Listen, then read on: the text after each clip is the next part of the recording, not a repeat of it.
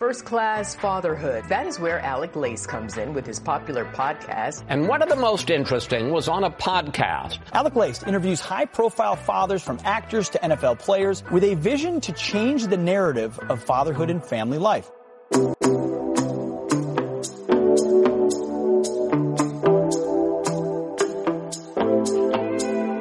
Welcome, everybody, to episode 661 of First Class Fatherhood, a family made media podcast. And I've got an awesome guest for you guys today. Ryan McPartlin joins me on the podcast. Ryan McPartlin is an actor who is very well known for playing Captain Awesome on the NBC action comedy series Chuck. He began as a model for Abercrombie and Fitch back in the day. He then became popular for taking on the role of Hank Bennett in the soap opera Passions. He's gone on to have a successful acting career. He's also, of course, a first class father as well. He's the coach of his son's football team, good football player himself back in the college days. Now, Ryan McPartlin had the opportunity to play a Navy SEAL in the movie Hunter Killer, and we have a common friend who is a Navy SEAL, Travis Lively. I got to give a hat tip to Travis for hooking me up with Ryan McPartlin. I'm honored to have him on the podcast today. Ryan McPartlin is going to be here with me in just a few minutes, so please stick around for the interview. And today's interview with Ryan McPartlin was recorded on video and is available for you guys to watch on my YouTube channel. So if you'd like to watch today's conversation, please subscribe to First Class Fatherhood on YouTube. Link is in the description of today's podcast episode. All right, and also on my YouTube page, if you go check it out, I had the pleasure of being on Newsmax yesterday in the morning. They brought me in for a segment to talk about that tragic shooting that took place at the University of Virginia, uh, where three football players were murdered by another guy who used to be on the team. And it just so happens that the shooter was another one of these guys uh, who came from a fatherless household. His dad left the family when he was five years old. And you guys know how much I focus on that on the podcast here. So I did bring up the fact I know that when these mass shootings do happen, everybody points usually right to the guns. We see all that gun control now hashtag going on on Twitter and the whole bit. Uh, but I, I, point out in the segment the fact that the percentage of homeowners in this country that own guns hasn't changed hardly at all in the last 50 years. But what has changed, and what has changed drastically, is the number of fatherless households in this country, which has almost tripled. So as we try to look for all these other reasons and excuses, and by the way, it, it doesn't make any excuse for anybody to do what this guy did. Uh, but when we try to find all these other social issues that are going on, we try to solve all these other problems without focusing on our family units that have really just been destroyed in this country. Uh, we are just going to continue to run around in circles. So uh, if you want to check the segment out, it's up there on my YouTube channel. Make sure you guys are following me on Instagram at Alec underscore Lace because I have got some great guests coming up uh, to f- close out what has been just a tremendous year here on First Class Fatherhood. I've been blessed to have so many different guests. A lot of big things happen for the podcast. I owe it all to you listeners, and I have got some great guests to bring you guys as we close out the year. And I got a great guest for you guys coming in just a second. If you could, please help me spread the word about the podcast. Every father in your neighborhood or in your contact list, let them know about the show that's here celebrating fatherhood and family life. You guys know Father's Day is every day right here on the podcast. And here comes my interview straight up with Ryan McPartlin on First Class Fatherhood.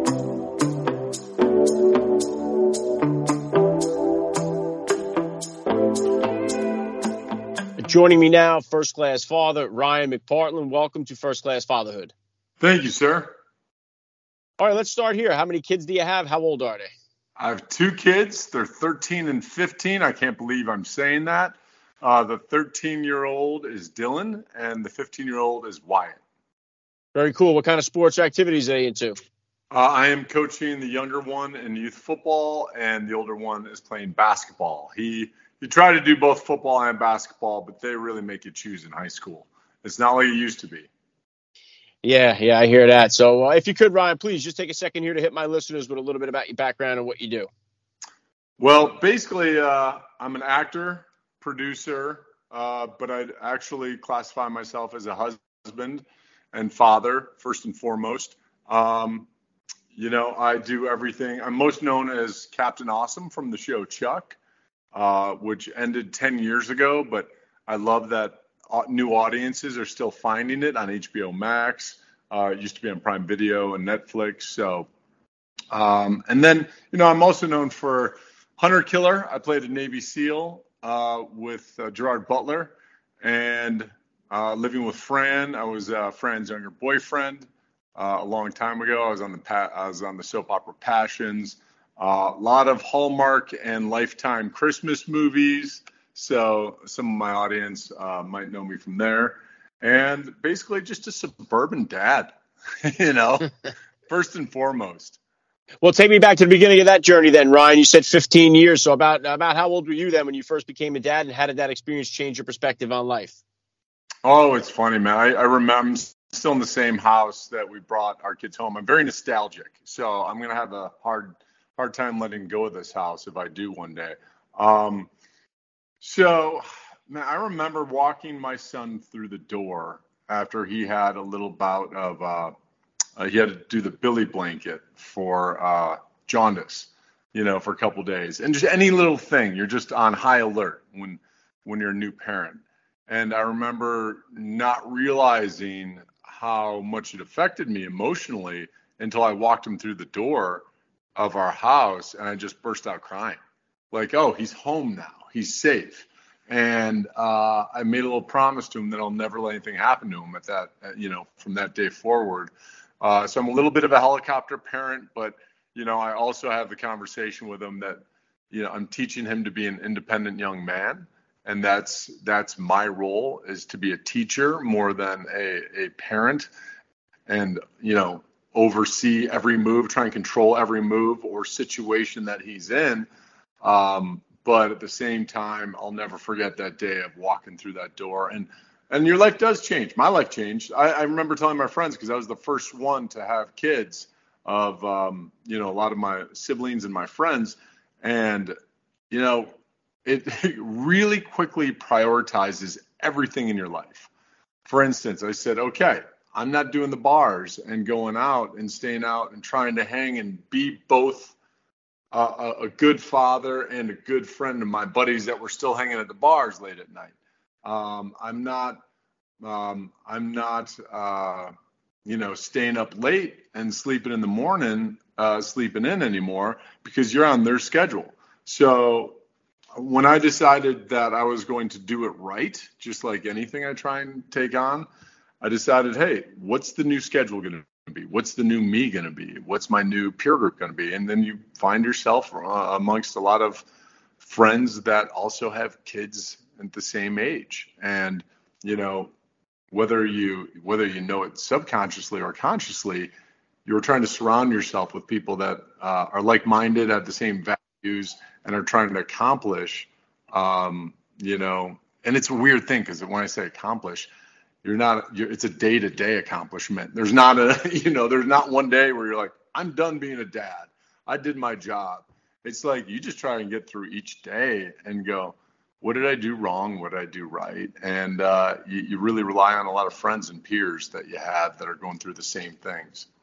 Yeah, you're right on with that. I mean, I was I was 25 myself. I have four kids now, but we, you know, I was 25 when I had my first, and I was young for my friend group and and guys that I work with it, to have kids, and you get that, uh, you know, you, you, they break your balls, they don't understand it, and then years later when they become dads, they have these like they look back through a different set of goggles and like, oh, I was never like that to you, and like yep. you know, now they, they seem to understand it a little bit more.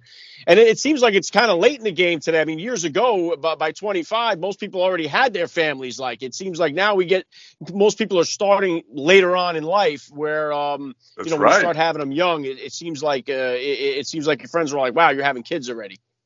Yeah, I came from a family of four kids, and I would have loved to have four kids, but I started closer to 30 years old. Um, and it's funny also as an actor, you know, everything was determined by if I got another season on another show, could I afford or or am I going to be unemployed and bring a child into this world and or another child into this world? And that's a whole another thing because to to walk in a room and try and uh, to beat uh, out a thousand other actors, um, you got to have this confidence, right? And um, when you don't have that confidence and you're like, oh man, I got this pressure of being a new father, it's hard. It's really hard. And I'm sure everyone can relate to that in any area, in any business. Now, at, at, this stage of your acting career, being a dad, has that had any influence on which particular roles you try out for or that you're looking to uh, accept and to do? Has it changed anything as far as your career goes like that? Yeah, 100%. I I've never been a prude by any means. Um, I grew up in a bit of a conservative household, but you know, it just it all has to have purpose to me. And I just had this conversation with a good friend who's a writer on a show yesterday. And because we're creating a new show and there will be some violence in it, but the violence has to be a why and it has to be reluctant and not exploitative. Um, and it just has, you know, there's certain roles that I just look at and I say, oh, this is just like a video game. It's it's shoot 'em up for the sake of shooting them up, and it's not really contributing anything. The story's not contributing anything to this world. So I mean, um, but what made me become an actor was watching the movie, um, was watching the movie Braveheart, and I loved that movie. I came out of my seat. I was riveted by that movie at the time. It was just groundbreaking to me and where I was at in life, and um, I felt that was a situation of of good men having to do bad things for a purpose, and that's that's the lens I I view uh, the roles, the things I want to produce. Uh, you know, what kind of situation are you put in where you have to fight your way out of it if there is going to be violence? Yeah, very well said. And what about as far as your kids? Do they do they watch most of the stuff that you do? Are they interested in your career? Are they did, they, did any of your your kids have interest in, in pursuing it, following your footsteps at all? You know they do. I moved up to um, the city of Santa Clarita. It's called. It's about 25 miles north of LA. Because before I had kids, we decided to move here um, because I wanted it to be very much centered on their world. I wanted it to be about high school sports. I wanted it to be about you know, going to dances in LA, you know, it's a lot of, uh, frankly, a lot of private schools, a lot of who are your parents, what what car are you driving, all of that stuff. And I was like, no, no, no, I'm going to get out of that. So they've had a very normal childhood, and it wasn't until the pandemic that they sat down. They knew what I did for a living, but they didn't really watch much of what I did. It wasn't until the pandemic that they sat down and we watched Chuck from the beginning. And you could see the light turn on like, oh, they're having a lot of fun making that show. and dad wasn't really working that hard. He was having a good time. The hard work was getting the job. And then once I got that job, that was five seasons of just having a blast and getting to go to work with my friends and uh, still maintaining those relationships. So I think that's what they're interested in, you know, more than feeling like they have to get on stage or be the center of attention. I could see them wanting to do some comedy. My advice is learn how to write and produce along with acting from the get go because you can make a career out of all three and then you're hedging your bets and you're always busy that way. I came late to the game in producing and I'm dipping my toe into writing a little bit, but um, you know, it's at some point when you, the jobs aren't there, you got to create them for yourself. And it seems like Ryan, right now, uh, more so than ever, there's more opportunity for people to get discovered because so many people are putting stuff up on TikTok and on social media, Facebook, Instagram. It seems like it's flooded with these shorter version of videos and it seems like it's a, shortening the attention span. I don't know if it's if if eventually over time we're going to see movies start to come. I know like all these marvel movies do really well and it's like they're three hour sagas and i'm surprised that this generation can sit through a three hour movie like that and i would imagine at some point the movies will start getting shorter and shorter as these attention spans uh, keep getting smaller and smaller. That's a really interesting point. I, I think that look, there's a formula to every one of these mediums. So it doesn't matter if it's social media, it doesn't matter if it's um, Stranger Things or Marvel movies. There's a formula, and you know you'll probably find yourself watching a TikTok video that's 10 or 15 minutes.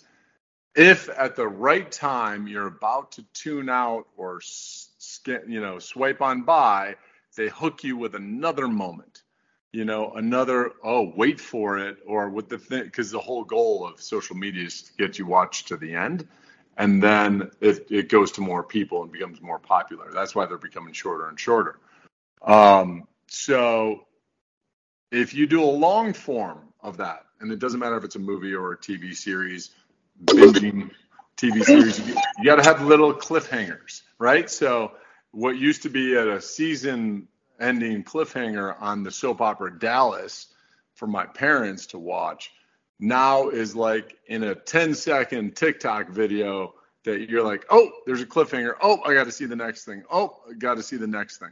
So that's that's the storytelling formula that goes back to Aristotle, you know. so there, yeah, there's there's always a hero, and you got, and then there's an obstacle, and then there's um, you know the catharsis moment. So you just got to. Um, I, I'm I'm confident that storytelling will always be around in all these different mediums. I don't think one I mean, at times one will dominate over the others, but everyone thought the movie uh, going experience was dead until Maverick came out.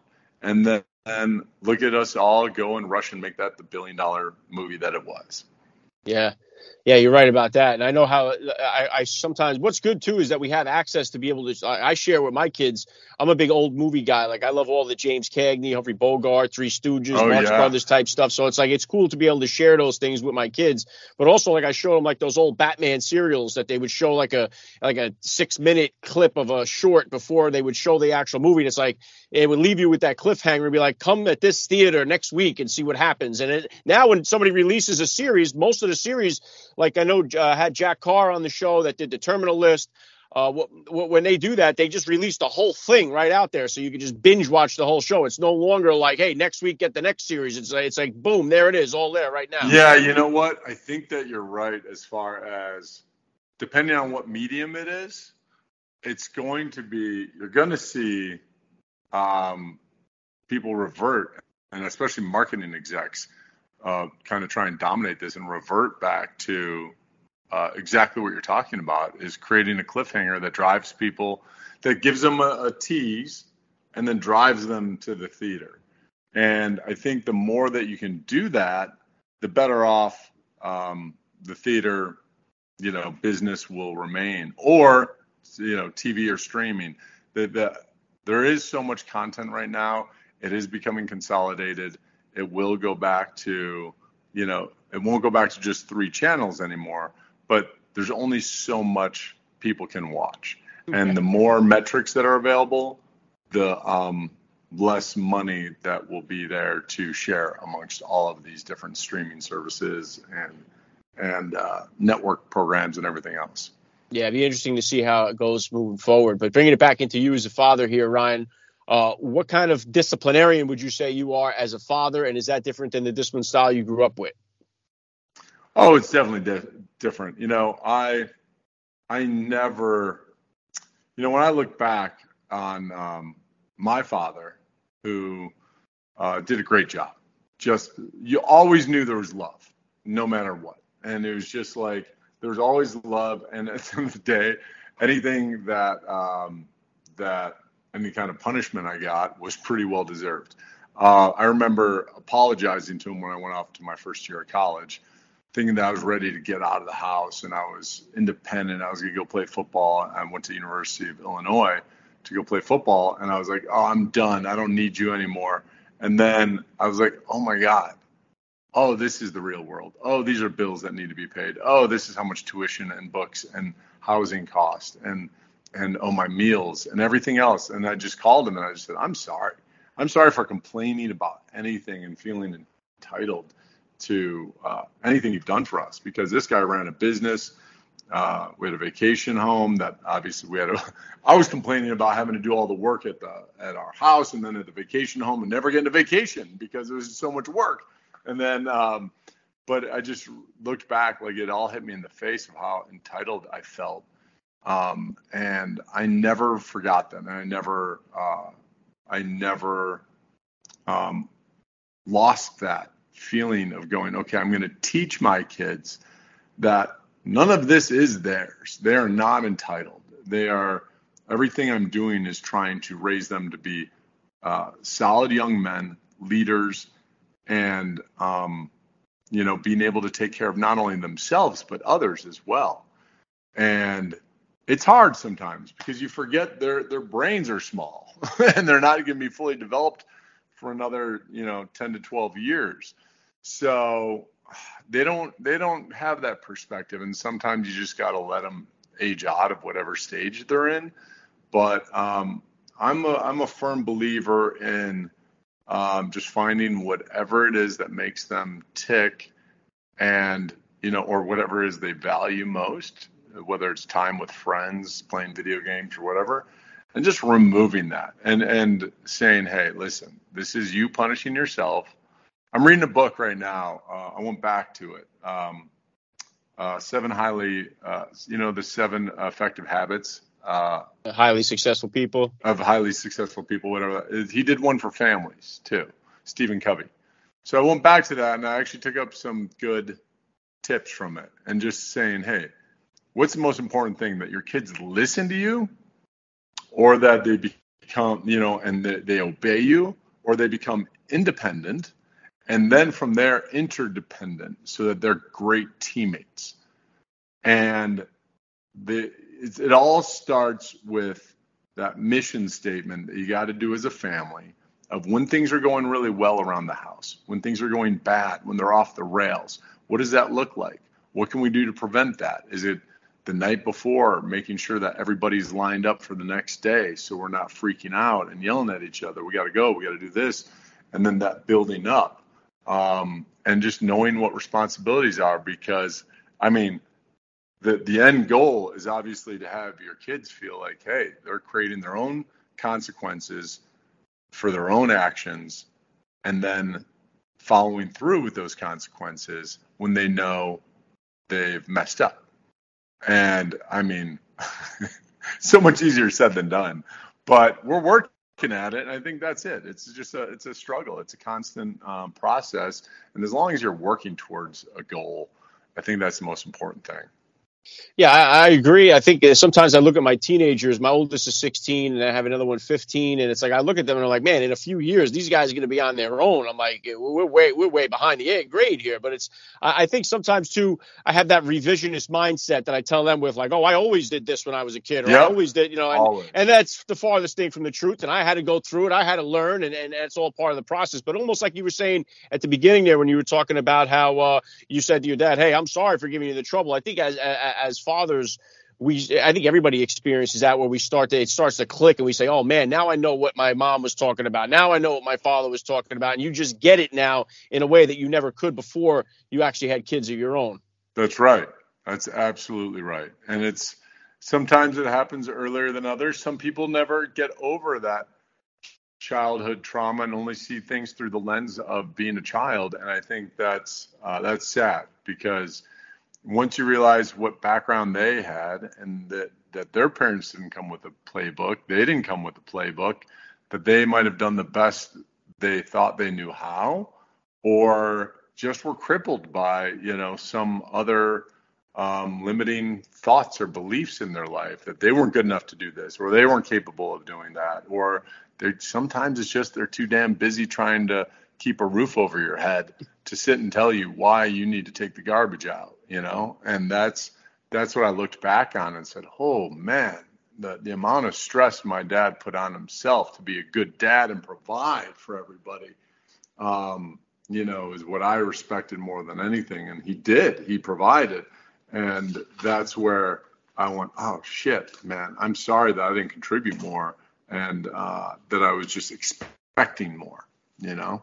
And it's so important too, Ryan, because I mean, so many of the dads are walking away, and that's what's leaving us in like a, our country in a shamble here. I talk about the fatherless crisis. We have so many kids are growing up without a dad or a father figure in their life, and whatever that may be through a family court system and a bad divorce or uh, a dad that just ha- is too overwhelmed and walks away from his family. I mean, they're leaving kids that are growing up without a dad, and and it's really it's at the root cause of almost every problem that we have in our country. We we quickly forget just how important and vital the father's role is uh, to either a son or a daughter in their development in life. Hundred percent, and I think that you know that's the number one thing. When we put too much pressure on ourselves as fathers, you just got to remind yourself to show up, be present, be present, and you might you might fly off the handle, you might overreact, you might um, you know say something that you don't mean, but how much more important is it that you're just there and that you can come back and say, hey, I'm sorry for overreacting. This is what it stems from. I'm going to take a quiet moment to explain myself. But also, you guys got to get yourselves in line. You know, this isn't about me. This is about you as children and and making you the best version of yourself, being able to take care of yourself and take care of others in the future. So it's it's just tough. And I realized what an important role coaches are playing in our society. So as much um, I'm coaching youth football right now, and I was listen. I played football for the University of Illinois. I played, and it, it had a big impact on my life. Um, but at the same time, I was very nervous about concussions and about health and safety. And you weigh those things, and you go, okay, well, there's concussions in hockey and lacrosse and soccer and everything else. And I'm not trying to pit one sport against the other, but I'm just, you know, I think it's just so vital to have sports in our lives and um, and have coaches that can act as those father figures or additional father figures. I know we've had a couple instances this year where these kids at um, they needed they needed some discipline. They needed uh, they needed someone to go, hey, these are the these are the boundaries, and don't step outside of them. And by the way, you have potential. You have a lot of potential. I'm here to try and get that potential out of you. Uh, but character is the most important thing. And there's no way to really put a, a, you know a price tag on that. And even if it's a kid that's not into sports and doesn't find it in a coach, finds it in a teacher or an instructor or a, a director of a play or whatever it is. Absolutely. Uh, to, Absolutely. to find that is is so incredibly important. So um, I love the fact that you're involved, you're doing it, you're coaching. Uh, I know we have a mutual friend. You're in a writing project right now. What other kind of uh, what's next for you here? What can we expect to see from you here in the future? Yeah, our mutual friend friend is Travis Lively, uh, former U.S. Navy SEAL, and uh, I, I, put him together with Marc Cherry from Desperate Housewives, and we decided um, what's the best way to tell a story of and bring two two of these minds together with me, who I've uh, been on Chuck and I've been on Devious Maids, uh, one of Marc's shows, and we came up with a show called Jenny is a Weapon. And it's a really fun um, kind of superhero mom story where it's going to put uh, Jenny, who's this 40 something year old um, housewife, in the middle of this team of futuristic soldiers. And um, it's going to be her impact on them and their impact on her and it's got the it's got a lot of fun elements to it. I don't want to give too much away now because I don't want Fox to get mad at me when when we're ready to release the show. It really the promotion of it should be uh, in their hands, but uh, everyone's in in you know in for a big treat with this because we wanted something that's what's called co-viewing now. That's the new Hollywood technical term for family entertainment. So husband will sit down mom's going to sit down, kids are going to sit down, and we're all going to watch this as a family, just like Chuck. Yeah, so. Yeah. There's no doubt we definitely need more of that in our culture for sure, especially from the entertainment industry. And obviously, yeah, I love Travis. Uh, I'm sure him being involved sounds like a fun project. I'm sure it's going to be great. So I look forward to seeing that uh, when it comes out. So last thing I want to hit you with here, Ryan, you may have touched on a little bit as we were talking throughout the show here, but um, I love to ask all the dads that I get on the podcast, what type of advice do you have for that new dad or for that about to be father who's out there listening? Uh, for the new dad, my advice is the same advice that I gave all my friends when they became new dads. Let go of your old self. Let go. The new self that you may be reluctant to embrace will be a whole lot better. And I trust me when I say this, the new self that is, you know, sleeping when your baby sleeps uh, on a different schedule that has different priorities. Um, you will bond with your child and your family so and it'll be the best relationships you'll ever have in your life. Yeah, very well said. I love the message. Been a lot of fun for me. I got to say, Ryan McPartlin, you're a first class father all the way. And thank you so much for giving me a few minutes of your time here on First Class Fatherhood. Thank you, Alec. Really, really great talking to you, man.